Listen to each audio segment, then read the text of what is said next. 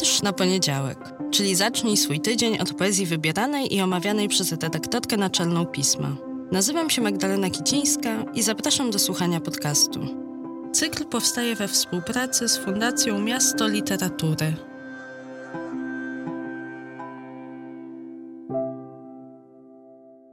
Cześć, dzień dobry.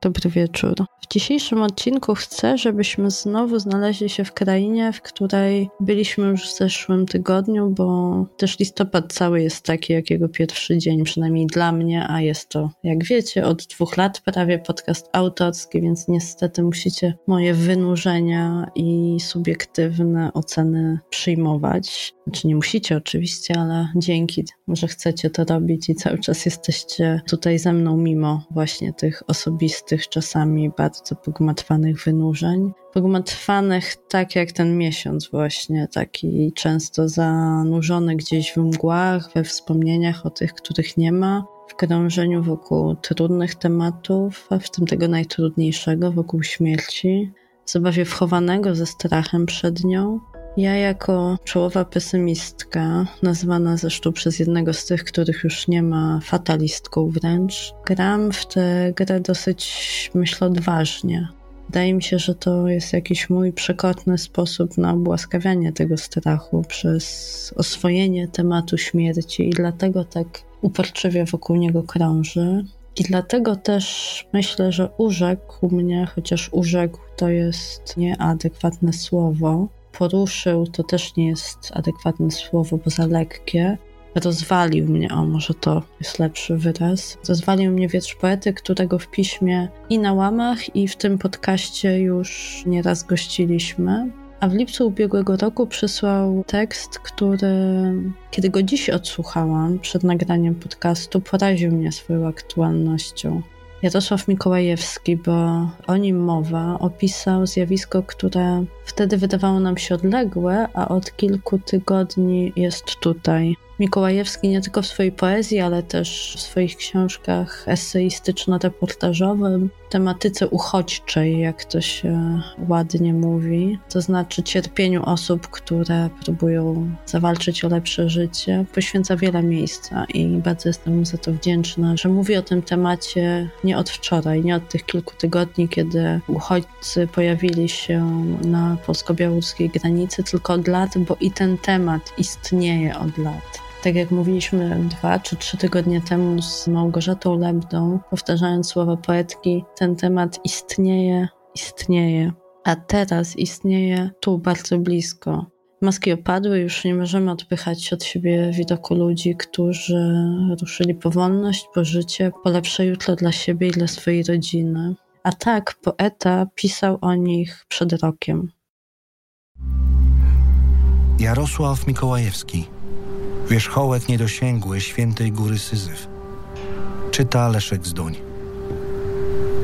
Znowu, mówi pasek, utonęli ludzie. Jak gdyby byli to zawsze ci sami. Niezmordowanie się rodzą i toną. Rodzą się i toną.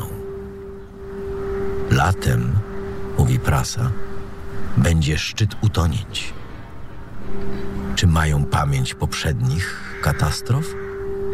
Czy jest to dla nich wciąż nowa przygoda?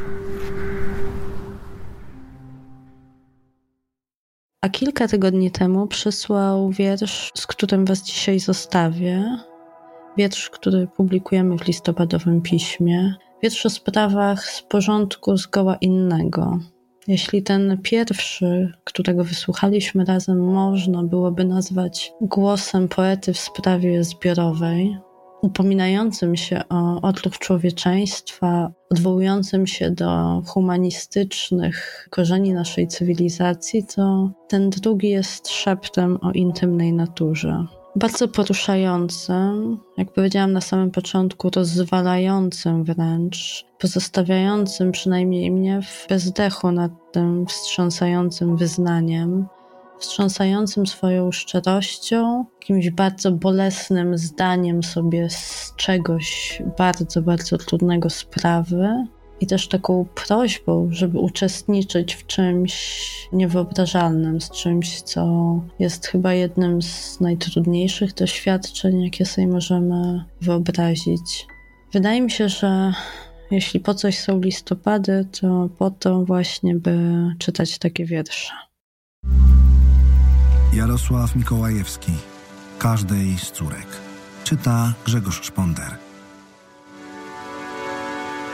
Przy Twojej śmierci ja dzisiaj już jestem.